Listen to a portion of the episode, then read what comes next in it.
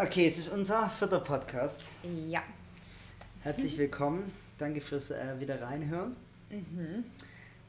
Kannst du zusammenfassen, über was wir die letzten Male geredet haben? Das letzte Mal waren die schwierig, Umgang mit schwierigen Fragen. Ja. Irgendwelche Geräusche sind. Ja, da, da mäht jemand der Rasen, aber ich, ähm, ich hoffe, wir können das übertönen. Okay. Ja, gut. Also, äh, die letzten Male, genau, Umgang mit schwierigen Fragen. Das war da, wo du weniger gelacht hast. Ja, das war auch ein guter Grund, weniger zu lachen. Das war der ernste Teil. Das war der ernste Teil. Ja, genau, wie wichtig es ist eben ähm, auch in den Fragen mit Gott und vor allem auch mit anderen Menschen unterwegs zu sein und ja, damit einfach nicht allein zu bleiben. Ich glaube, das waren so die Haupterkenntnisse. Und dann haben wir eine Woche ausgesetzt, weil ich äh, nicht wusste, ob ich irgendwas Sinnvolles beitragen kann. ähm, das ist, was ich die ganze Zeit Und weil merke. auch Pfingsten war. Pfingsten Und weil er, ja, das war die gute Ausrede. Nee, weil es ja, also ich finde es herausfordernd, an den Fragen dran zu bleiben, weil manchmal sind Wochen, da passiert nicht viel, weil man doch nicht so tief da drin ist. Ähm, oder mir fällt es schwer, das dann irgendwie in Worte zu fassen, was mich bewegt in den ganzen Themen, obwohl es mich ständig bewegt. Ja. Aber auf jeden Fall heute wollen wir mehr ähm, einfach über verschiedene Elemente reden, die wir, sage ich mal, im kirchlichen Kontext erlebt haben und erleben oder auch uns Gedanken machen, wie man die ausleben kann.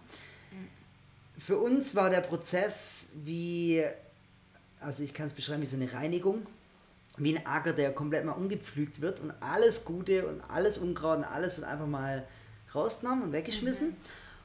Und jetzt können wir hingehen und wieder neu einpflanzen.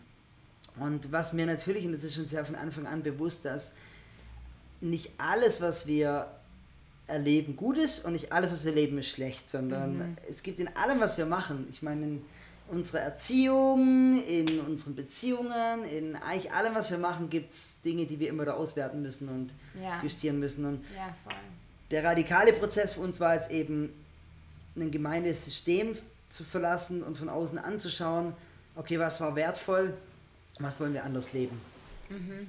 Ja, und also darüber hinaus glaube ich tatsächlich auch noch, ich weiß, ich habe eine Liste auf meinem Handy angefangen, so an was glaube ich und erstmal wirklich nur, weil alles weggenommen war, nur wieder so zu den Basics auch theologisch zurückzukehren und so zu sein, okay, ich glaube daran, dass Jesus für mich gestorben ist und mir ein neues Leben geschenkt hat. So, das war mal die Grundwahrheit, von der ich ausgegangen bin. die glaube ich auch immer noch. Ähm, ja, aber wirklich erstmal alles halt rauszunehmen, den Mut zu haben und wirklich wieder ähm, zu diesen Grundlagen einfach zurückzukehren in allem. Ja. Ja, wie du gesagt hast, dieses Simple. Und das hatten wir auch schon am Anfang, dieses, wie sieht Kirche auf dem simpelsten Level aus? War ja unsere, viele, also eine Hauptfrage, die wir bewegt haben. Ähm, und, und dafür muss man sich ja jetzt angucken, welche einzelnen Elemente von Kirche gibt es oder haben wir erlebt. Und das unterscheidet sich natürlich auch. Ich habe jetzt letzte Woche was angehört von einem katholischen Pfarrer, der gesagt hat, die drei Grundelemente von Kirche ist Lobpreis, ähm, Lehre und äh, sich um die Armen kümmern. und ich dachte, okay, also der dritte Punkt war definitiv nicht in, in meiner bisherigen Philosophie. Ja. ja. Das heißt, von Tradition, kirchlicher Tradition unterscheiden sich natürlich verschiedene Elemente. Und trotzdem jetzt mal zu schauen, okay, was hatten wir, was wertvoll war?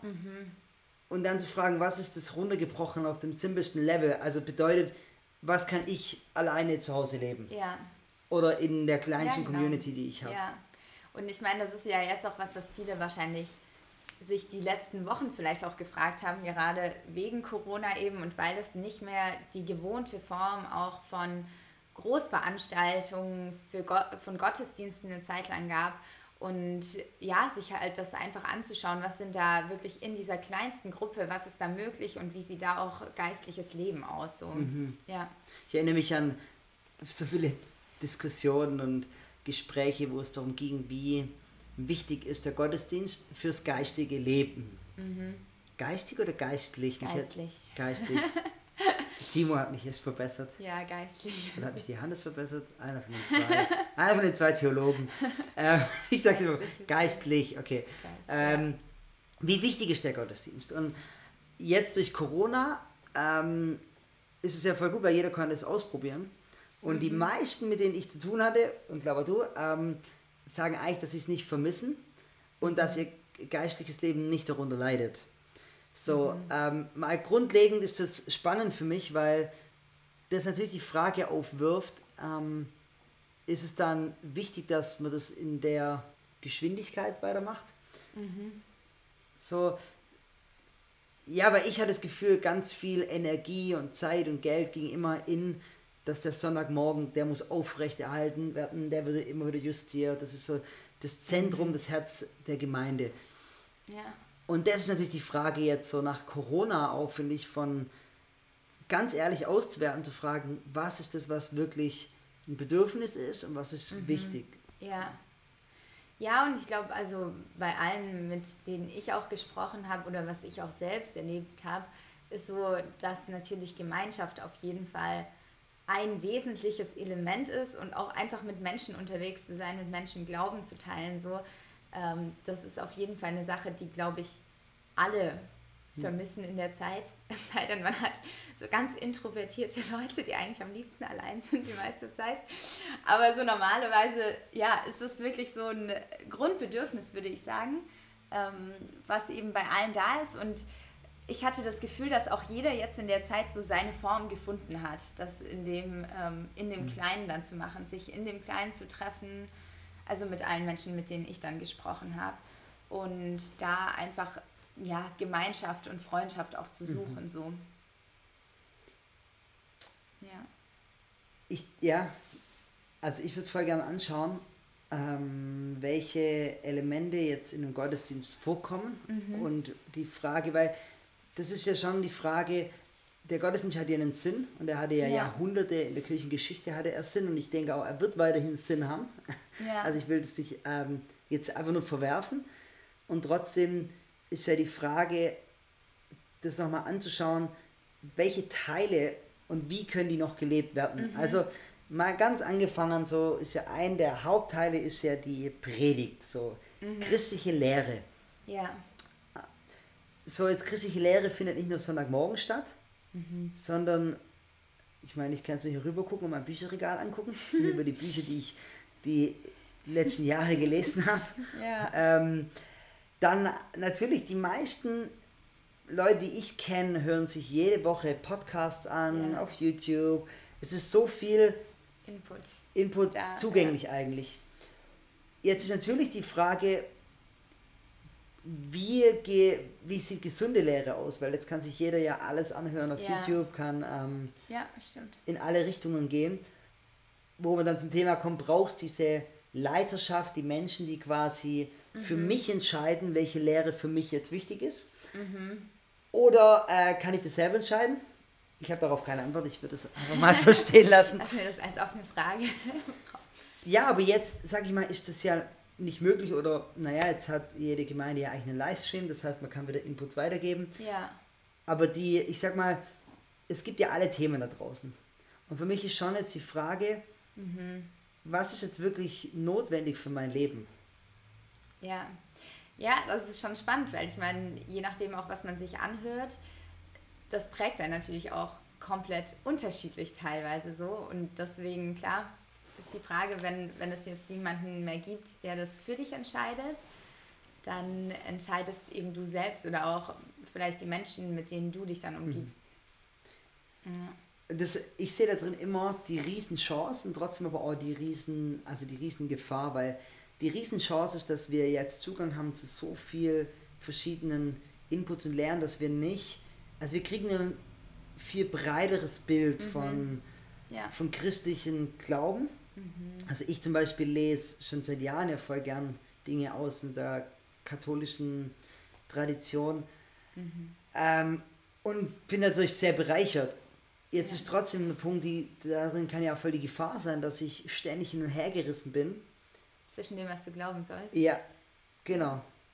Und ich muss ja trotzdem meinen Glauben ausleben. Und ich glaube, da für mich wird daran, muss ja irgendwie messbar werden, ja. ob die Theologie und das, was ich mir reinziehe, ob das auch einen, einen Output hat in meinem Leben. Ja. Und das ist schwierig zu messen. ja, stimmt.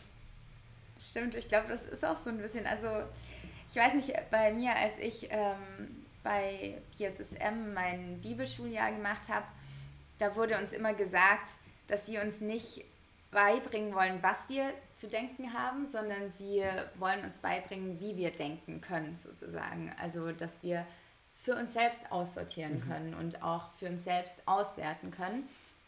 Und das fand ich damals schon sehr spannend. Ist auch immer natürlich die Frage, ist es dann auch in der Realität so, wie es in der mhm. Theorie mhm. quasi auch kommuniziert wurde. Ähm, aber ich glaube schon, ich glaube auf jeden Fall, da liegt voll die Stärke drin, weil du schaffst es halt dann, also ich glaube, man braucht immer, in irgendeiner Form braucht man schon auch einen Gegenüber und man braucht auch andere Menschen. Also für mich, ich finde es sehr bereichernd, auch von anderen Menschen zu hören und eben gerade auch von anderen Richtungen, sage ich jetzt mal, Glaubensrichtungen in der Form, eben ob es die katholische Richtung ist oder wie auch immer, so eben mehr zu verstehen, auch was mhm. da einfach Schwerpunkte sind, weil ich das Gefühl habe, unser Glaube ist auch so vielschichtig und vielseitig und es gibt eben jeder hat so ein bisschen einen anderen Schwerpunkt und deswegen habe ich das Gefühl, wir können total viel voneinander lernen. Aber das dann auch wieder auszuwerten und gerade auch wenn Sachen irgendwie gegensätzlich sind, nicht in dem Stecken zu bleiben von, öh, ich weiß jetzt gar nicht mehr, mhm. was ich glauben und was ich machen soll. Ähm, ich glaube, da braucht es dann tatsächlich auch wieder andere Menschen, mit denen man reflektieren kann und auch so einen ja, mhm. Prozess irgendwie, da mit anderen auch unterwegs zu sein. Ja, das ist voll gut. Ich glaube, das ist ein richtig guter Punkt dass unsere Theologie und das, was wir lesen, mit was uns beschäftigen, es muss, also wir brauchen das Gegenüber, mhm. dass es wieder hinterfragen darf und uns reflektieren darf. Ja. Und dann denke ich, ist halt ein richtig, also für mich ein Schlüssel ist natürlich das Vertrauen darauf, dass Gott mit mir in dem Prozess ist. Also mhm. nicht losgelöst von Beziehung. Ja. Weil ich denke, manchmal sind wir irgend, also wenn ich zurückschaue, sind mir manchmal Bücher über den Weg gelaufen, quasi. Also ich habe irgendwie, bin auf irgendein Buch gekommen, manchmal so ganz banal, du liest unter irgendeinem Facebook-Post irgendwelche Kommentare und jemand schreibt und sagt, ah, da hatte ich das und das, ähm, ähm, das und das Buch dazu gelesen und du bestellst dir das und das fängt an, dich zu prägen. Mhm. Und für mich ist der Punkt, ich muss darin ja trotzdem vertrauen, dass Gott da auch leitet und lenkt und mich zu Büchern ja. lenkt oder zu Inputs lenkt ja. ähm, dass mein Bild erweitert, ohne dass ich jetzt auf Irrwegen, Irrwege komme. So. Ja. Ja, voll. Und klar, ich meine, grundsätzlich ist es ja erstmal, kann man auch sagen, ja gut, wir alle haben die Bibel heutzutage, wir können alle die Bibel lesen, aber es ist natürlich ähm, trotzdem auch so, dann kommt man wieder schnell zu dem Punkt, okay, in welchem historischen Kontext, was sind da Punkte? Da gibt es auch ganz viele verschiedene Auslegungen oft in verschiedenen Punkten darüber. Ähm, und trotzdem ist es aber auch was, was ich jetzt auch als sehr wertvoll empfunden habe, auch in unserem letzten Jahr, dass wir ja immer uns regelmäßig eben zum Bibellesen jeden mhm. Morgen treffen und da einfach in diesem ganz simplen, jeden Morgen was zu lesen und jeder sagt dazu, was ihm dabei auffällt mhm. und was er darin sieht. So. Und das ist ganz einfach zwar eine Momentaufnahme in dem Moment, ja. was wird dir jetzt in dem Moment wichtig, kommt vielleicht auch immer auf die Bibelübersetzung drauf an. Oder so. auf den Morgen. Oder auf den Morgen. Wenn wir verschlafen sind, ist es weniger. Ansonsten mehr. Ja, aber ich finde selbst, also das ist so was ganz Simples irgendwie, mhm. was mir dann trotzdem auch geholfen hat, immer wieder so eben zurück zu diesem Grundding zu kommen und immer wieder was Neues auch für mich daraus mitzunehmen. Mhm. Was ich meine, ich bin dankbar, dass wir heutzutage alle die Bibel lesen können ja. und alle dazu Zugang haben. So, ja.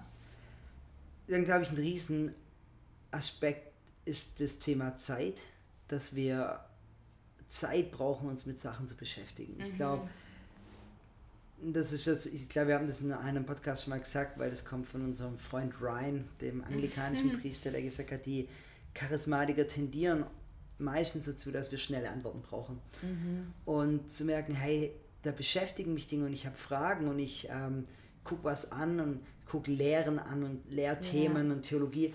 Und es braucht Zeit und vielleicht Jahre und vielleicht 10, 20 Jahre, mhm. was für uns junge Menschen auch so voll schwierig ist. Aber sagen, nee, ich, ich habe da keine Antworten, aber ich bleibe ja. in der Thematik drin.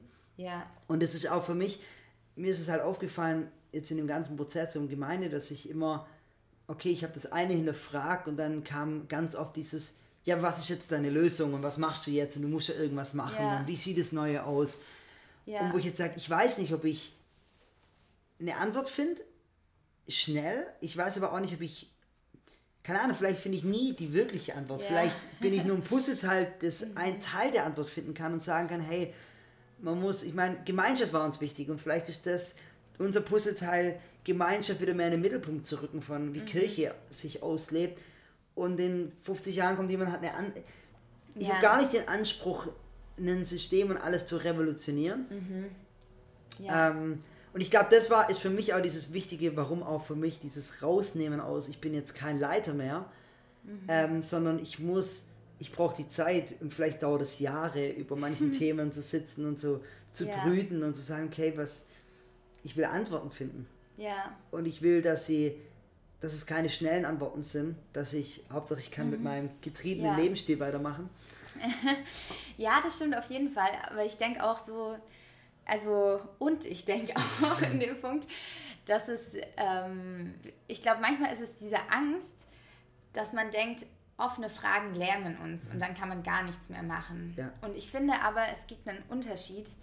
Wenn man lernt, mit offenen Fragen zu leben und die Spannung auszuhalten, dann kann man trotzdem in dieser Zwischenzeit, lebt man eben das aus, was man in dem Moment erkannt hat. Und das kann sein, dass es noch nicht alles ist und vielleicht muss man jahrelang dranbleiben und hat noch nicht die Antwort und die Antworten. Ähm, aber ich habe so das Gefühl, damit im Frieden zu sein, dass man offene Fragen hat und ähm, ja, da einfach mit okay zu sein, dann hat es nicht mehr die Macht, einen zu lähmen, sozusagen. Dann ist es auch nicht mehr so, dass man so ist, so, okay, ich kann erst irgendwas wieder machen, Ja. wenn ich die Antwort gefunden habe.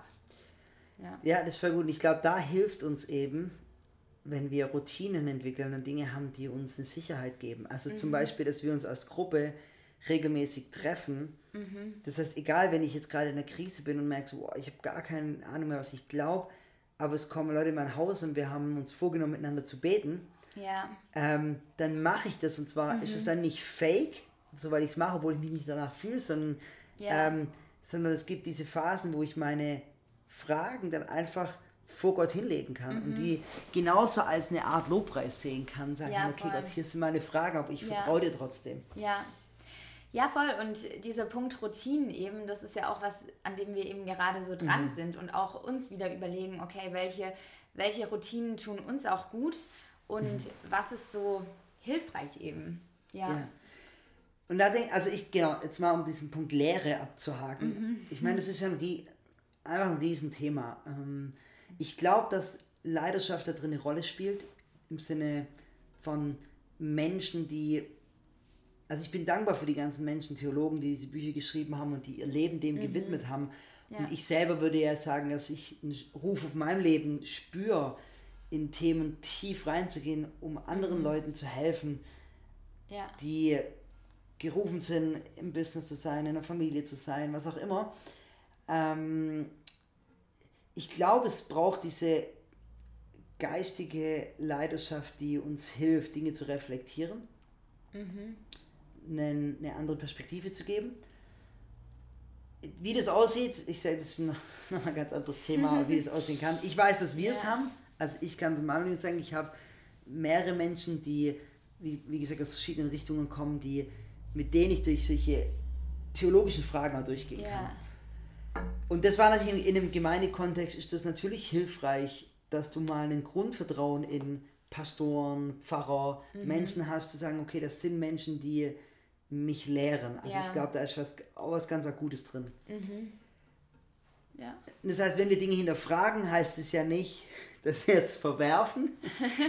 ähm, ich habe ein, eine richtig gute Weisheit, die ähm, mir unsere ähm, Pastoren immer mitgegeben haben, war, dass es dass die Prozesse oft wie so ein Pendel, so eine Pendelbewegung ist. So, du gehst erst voll in ein Extrem, Ja. verwirfst alles, das ist alles schlecht und dann nach einer Zeit kommt der Pendel zurück und der, und der pendelt sich ein. Aber man war vielleicht vorher in einem einen Extrem, dann geht man ins andere Extrem und dann findet man eine Mitte.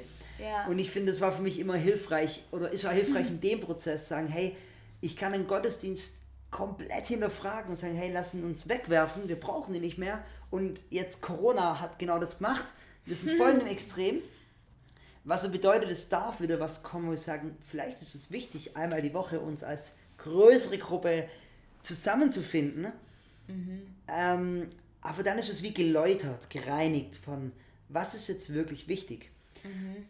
Ja. Und ich glaube, das ist dieser Prozess von Veränderung. Ja, ja, voll gut. Nächstes Element. Nächstes Element. Lobpreis. Mhm. jetzt in unserem Breitengraden, ich kenne da jetzt Leute nicht, die jetzt in einer evangelischen Kirche sind, mhm. oder, aber in unserem charismatischen Breitengrad hat Lobpreis einen sehr hohen Stellenwert. Ja.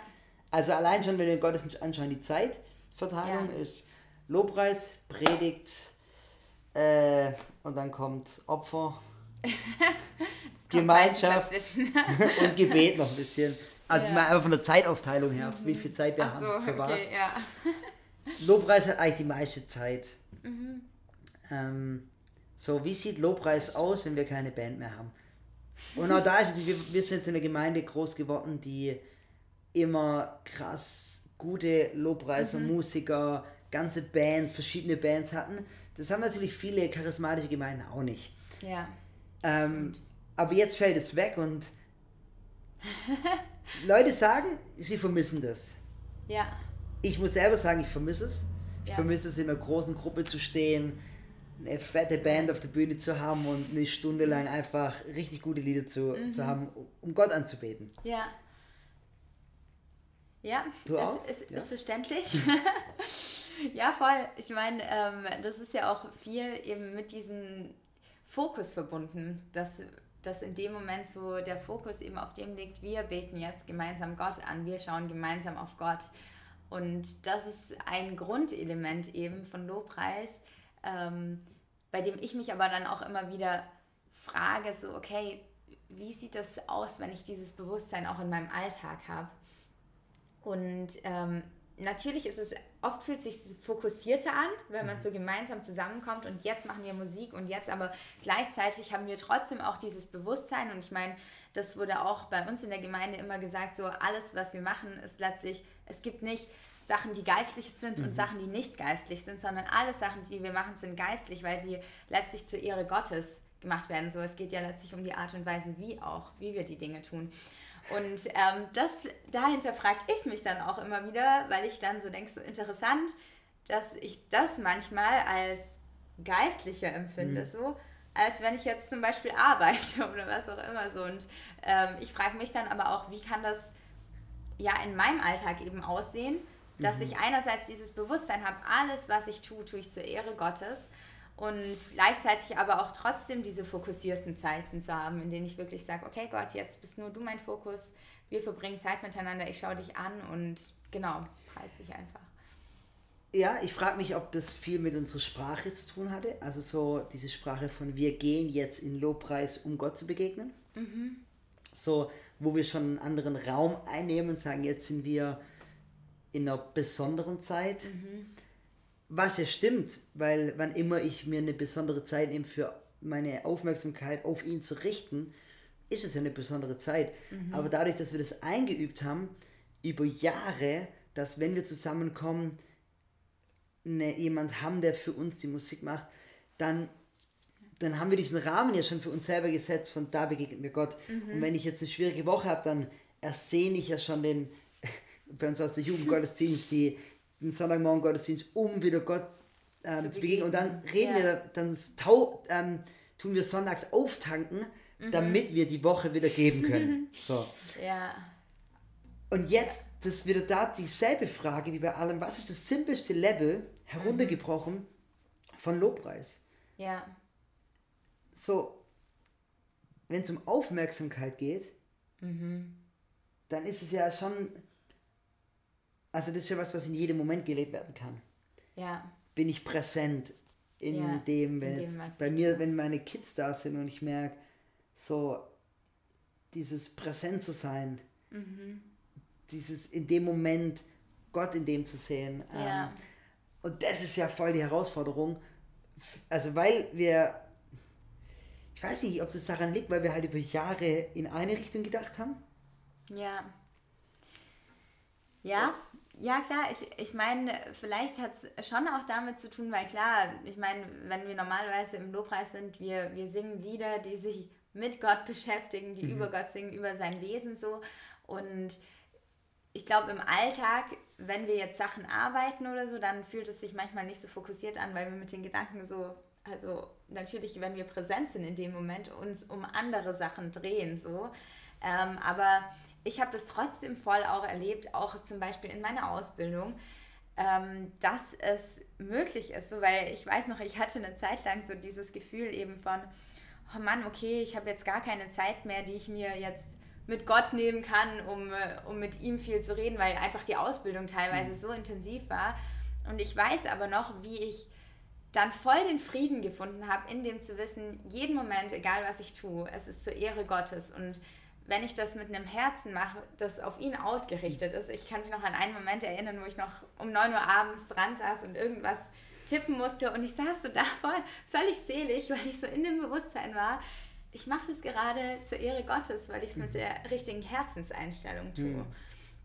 Und ich glaube schon, dass das also viel damit zu tun hat, mit diesem Bewusstsein. So, ich kann alles zur Ehre Gottes mhm. tun und ich kann ihn in dem verherrlichen.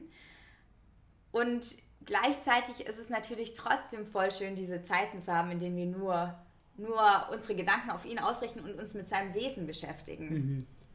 Das ist keine Frage. Da ja. frage ich mich manchmal, ob die Zeiten, solche diese besonderen Lobpreiszeiten auch als Gemeinschaft, ob die mehr für uns sind als für Gott. Einfach weil ja. ich denke, das sind ja dieses, wenn wir das Bild haben, Gott sitzt auf seinem Thron und er ist eigentlich gelangweilt und wartet, bis wir halt immer wieder zusammenkommen, um ihm die Lieder zu singen, die er sich dann anhört. Oder ob Gott aktiv im Leben von Menschen ja. im Moment in der Welt wirkt und das Königreich sich ausbreitet und wir aktiv in, in der Erziehung, in dem täglichen mit ihm zusammenarbeiten und ja. er mit uns beschäftigt ist und wir ihn darin ehren. Mhm. Aber ich glaube, weil wir Menschen, die dieses Kleine oft vergessen, mhm.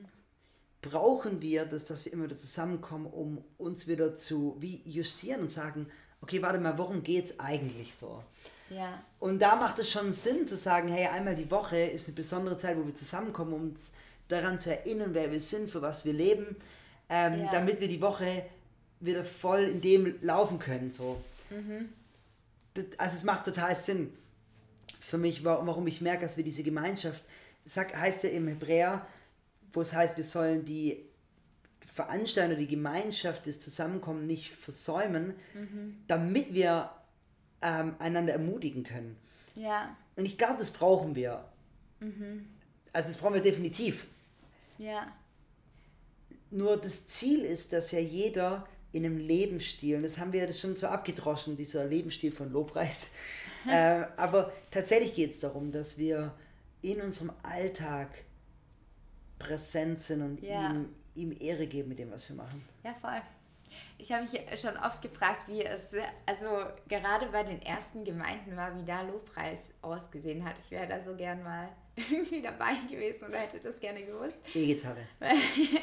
ja, genau. Ich meine, die Instrumente gab es noch nicht. Trotzdem war das ja ähm, auch schon im Alten Testament war es letztlich eine Kultur, damals natürlich im Tempel, aber die ja von, von Lobpreis auch mhm. ähm, geprägt war. Aber jetzt gerade eben dieses, ähm, die neutestamentliche Gemeinde, die Menschen haben sich in ihren Häusern versammelt, haben teilweise ihre Häuser ausgebaut, damit mehr Leute so dazukommen können und reinpassen. Aber mhm. wie sah da Lobpreis aus?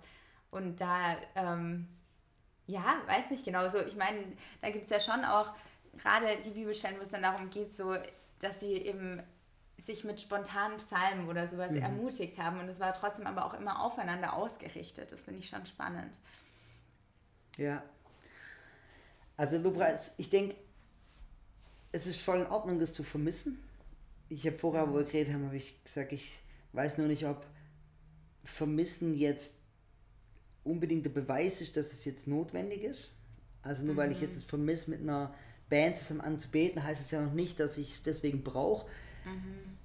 Für mich ist, ja, für mich ist die Frage, wie ich das in meinem Leben etabliere und wie wir das als Gemeinschaft etablieren, dass wir Zeiten haben, in denen wir zusammen, zusammen vor Gott sind, mhm und dann aber in unserem Leben ja. messen können, dass unser Leben, dass wir die Wochen danach merken, wow, ähm, ich kann viel besser meinen Fokus halten, nicht einfach diese Ausrichtung. Ähm, ja. Ja, und dieses Bewusstsein darauf, so egal was ich tue, es, es ist Lobpreis. Ja. ja. Und für alle Musiker, ich bin super dankbar für die ganzen Bands und Lieder. Und ja. ich meine, ich höre jeden Tag, höre ich mir, ähm, höre ich mir Mus Musik an, ja. beim Beten, beim Spazierengehen, beim Autofahren. Ich bin so dankbar für die vielen Lieder. So. Also ich, ich, ja, würde da grad, ich würde darauf gar nicht verzichten. ja, vor allem, ich glaube, nur eben so dieses, also was mir so bewusst ist, ist so, das ist ein Ausdruck ja. Und es ist nicht der ganze Ausdruck ja. von Lobpreis. So. Ja. Und es muss nicht immer bessere Lieder und neue Lieder und neue Texte und dieses immer an dem Zahn der Zeit und dieses, das kann ja auch sowas Getriebenes sein, dass man mhm. ständig mehr meint, man muss jetzt noch besser und wir müssen mit der Welt äh, in Competition sein und mhm. all das, sondern da auch eine Ruhe. Lobpreis ist ja schlussendlich erstmal für Gott. Ja.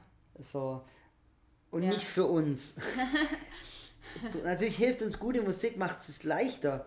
Ja. Aber ich denke, es ist immer so ein, ich sind immer zwei Seiten. Und es ist, glaube ich, dies, das, was diese Spannung auslöst, dass wir die gute Musik genießen können und es nutzen dürfen. Und gleichzeitig, manchmal brauchen wir das, dass es unangenehm ist und dass wir lernen, im Schmerz anzubeten. Ja. Im Verzicht. So. Ja. Ja, stimmt voll. Und eben auch so, ich glaube, nicht diese Konsumenteneinstellung zu haben von, also ich fand den Lobpreis heute gut oder ich fand ihn schlecht. So, also wie oft, auch früher, ich meine, das war voll oft irgendwie Gesprächs, ich meine, Gesprächsthema jetzt vielleicht nicht unbedingt bei uns, aber oft schon auch so, was ich auch gehört habe von, selbst auch wenn, also ich war ja selbst in, im Lobpreis Team, Band, wie auch immer. Ähm, und da war es ja auch immer dieses auszuwerten, okay, war es jetzt heute gut oder schlecht? Und natürlich gibt es ja auch diesen musikalischen Aspekt noch, aber ähm, auch teilweise geistlich, was ist passiert irgendwie, haben wir Gott erlebt. Mhm. Und ich denke mir aber ganz oft schon auch so, ja, ich weiß nicht so, ich glaube, dass, dass Gott sich immer über unseren Lobpreis freut, wenn unsere Herzenseinstellung dahinter richtig ist. Und ähm, dass das, also, dass es irgendwie eine komische Haltung ist, immer so, auch als Konsument, so fand ich, fand ich jetzt heute den Lobpreis gut. Mhm. Ich weiß nicht, irgendwie ist eigentlich egal, ob du es gut fandest, so letztlich mhm. fand es Gott gut, hat die Einstellung dahinter gestimmt, so. Ja. ja. so, wir haben, was haben wir noch für Elemente? Man, das Opfer. Das Opfer, ja. Ich glaube, da müssen wir mal extra drauf eingehen. Ja. Auf Opfer und natürlich Opfer. denken wir, dass Gemeinschaft ein Teil ist, jetzt weniger von einem Sonntagmorgen. Ähm, Gebet. Ja. Gebet finde ich einen wichtigen Punkt, ähm, wo ich einfach nicht weiß, wie sieht Gebet aus, miteinander zu beten. Also mhm. nicht, wir, du hast gesagt die Woche, dass wenn wir Gebetsabende gemacht haben, dass es eher Lobpreisabende waren, weil wir halt leichter beten und wir halt Musik haben. Aber wirklich die Frage von, wie sieht Gebet aus? Ja. Ich denke, weil wir sind schon ziemlich weit mit der Zeit. Ah. Die, diese Frage, in welcher Phase sind wir gerade? Ich meine, weltweit sind wir in einer Phase gerade, wo wir uns auf das Einfache besinnen müssen, weil das mhm. andere nicht möglich ist.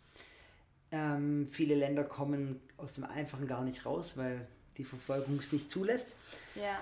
Aber für uns einfach zu fragen, in welcher Phase unseres Lebens sind wir gerade, diese Phase zu bauen oder die Phase abzureißen, das ist ja, wo das Prediger mhm. spricht darüber. Alles und wo, hat seine Zeit. Alles hat seine Zeit unter dem Himmel.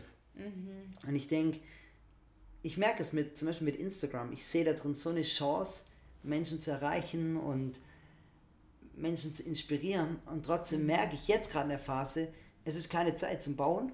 Mhm. Ähm, vielleicht war es vor ein paar Wochen noch die Zeit, jetzt ist eine Zeit, mhm.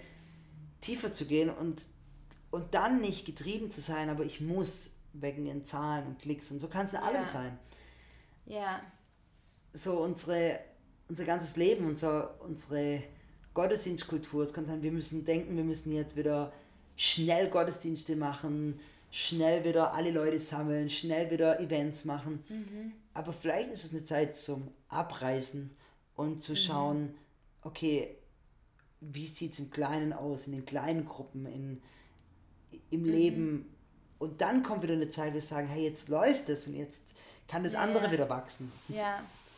Ja, voll. Ich, ich glaube da auch voll dran, dass es eben verschiedene Phasen gibt und dass das Besondere immer ist, dass wir in jeder Phase so, also Gott in einer neuen Form vielleicht auch kennenlernen können. So. Und Gott hat vielleicht da auch nochmal andere Formen, wie wir ihn in dem Zeitraum oder in dieser Phase eben erleben. Und bei mir ist es ganz oft auch so gewesen, dass ich da immer dachte, okay Gott, gerade versuche ich an was festzuhalten, was vielleicht gar nicht in die Phase reinpasst, weil jetzt in dem Moment so, keine Ahnung, habe ich nicht mehr drei Stunden am Tag Zeit, um, um Lobpreis zu machen und um in meinem Zimmer zu beten. Mhm. Ähm, aber wie sieht es dann jetzt aus? So, ich, das hat Gott irgendwann mal zu mir gesagt, so hey Sabrina, in jeder Phase deines Lebens kannst du mir begegnen und bin ich mit dir unterwegs. Und das hat mir damals voll den Druck rausgenommen und mich auch frei gemacht, nach Neuem zu suchen so mhm. und mit Gott rauszufinden, wie sieht es jetzt aus. Ja. Ich glaube, unser Weg im Moment ist eben als Gruppe jetzt auch da wieder ganz neu ähm, rauszufinden, eben was wir vorher gesagt haben, Routinen zu finden, wie wir mhm. unser geistiges Leben miteinander leben wollen, mhm. ohne dass es gleich wieder ein Marketingprogramm wird. Mhm. also im Sinne von, oh, jetzt haben wir was und jetzt kann da jeder mitmachen und du kannst hier Teil davon werden, sondern einfach nur mal, wo sind wir an dem Punkt, wo wir merken, hey, unser, unser geistiges Leben hat einen Rhythmus, wo wir mit Gott weitergehen, wo wir miteinander tiefer kommen mhm. und wo wir, wo, wo unser Leben eigentlich sich transformiert, Jesus ähnlicher wird, so dieses, ja. worum es eigentlich geht. Und, das, und da auch auszuprobieren. Einfach mhm. als Gruppe ausprobieren, was, was tut uns gut, welche Routinen tun uns gut, was ist eher so, dass es uns äh, einschränkt oder ablenkt. Das mhm. auszuwerten. Diese, und wir haben natürlich diese Freiheit jetzt, dass wir nicht irgendwie viele Menschen anleiten. Ja so dass wir irgendwie Leute die ganze Zeit vom Kopf stoßen. Vielleicht, weiß nicht. Sondern einfach probieren dürfen. Mhm. Und das finde ich voll. Also ich genieße das. Das ist zwar nicht leicht, aber es ist schön irgendwie zu mit einer Gruppe das zu erleben, die sich auf alles einlässt und bereit ist, okay, wir probieren einfach mhm. aus. Ja, ja, voll. Also noch ein ermutigendes Wort am Ende? ähm, finde deine Phase. nee, ja, Gott ist in allem mit drin. Ja. In jedem Prozess, in jeder Phase unseres Lebens. Und er ist so gut. Und ja, ich glaube, ähm, in allem ist es so gut, dass er einfach treu ist. Ja. Und dass er keine, keinen Stress hat. Ja. Keine Eile. Wenn ich das mhm. Leben von Jesus anschaue, dann sehe ich keinen Mensch, der getrieben ist. Mhm. Getrieben, irgendwas machen zu müssen, sondern ich sehe eine Ruhe eine mhm. Gelassenheit. Einen Gott, der, ich meine, der Jahre gewartet hat, bis er die Menschheit erlöst. Ja. dann kommt er dann einfach 30 Jahre, denkt, okay, wir haben Zeit, wir haben keine wir haben Zeit, Ja. Und ich glaube, das ist voll, finde ich, muss ich mich immer wieder besinnen und sagen, ich habe Zeit. Ja. Ich bin, ich bin jung. Meine Schwägerin Jana denkt es nicht, die denkt ich bin alt, aber. ja, weißt du, du musst dann einfach denken, du lebst ja für die Ewigkeit. Also ja. Also eigentlich bist du ewig. Sie wird sagen, 32 ist schon eine Hausnummer.